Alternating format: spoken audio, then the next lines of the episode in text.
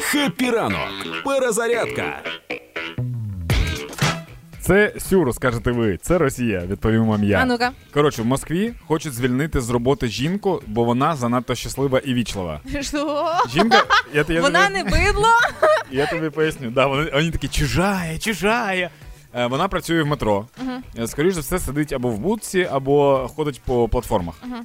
Е, і блін, сидить в будці так жорстко. Для Ну, росіян коротше, нормально. І вона е, вітається з усіма, всім посміхається і з усіма дуже вічлива. І на неї поскаржився якийсь пасажир е, щодо того, що вона його дратує своєю вічливостю. Ну, типу, ну, Росія для грустних, знаєш, є така, є такий вираз. Е, і вона, коротше, занадто якась щаслива. Так от, е, її незадоволені не тільки е, пасажири, а її колеги, і її керівництво. І саме тому каже, що її, типу, відсилають працювати на дальній станції. Типу, щось ти занадто. Тут всі похмурі. Ну, спускай брови або йди на дальні станції.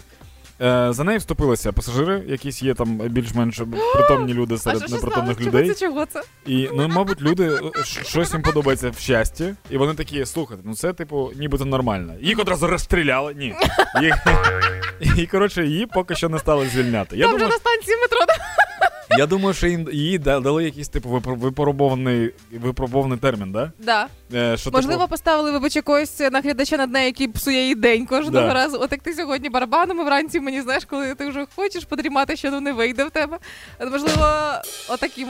Можливо, є наглядач, який ходить і йде під ніжки, або вона, наприклад, миє підлогу, він натупує там постійно. Щось робить таке, що їй псує настрій. можливо, їй, да- їй, Дзвонить, кидає трубку. їй дали навушник з Соловйовим. Там постійно Соловйов. Всі випуски за весь час.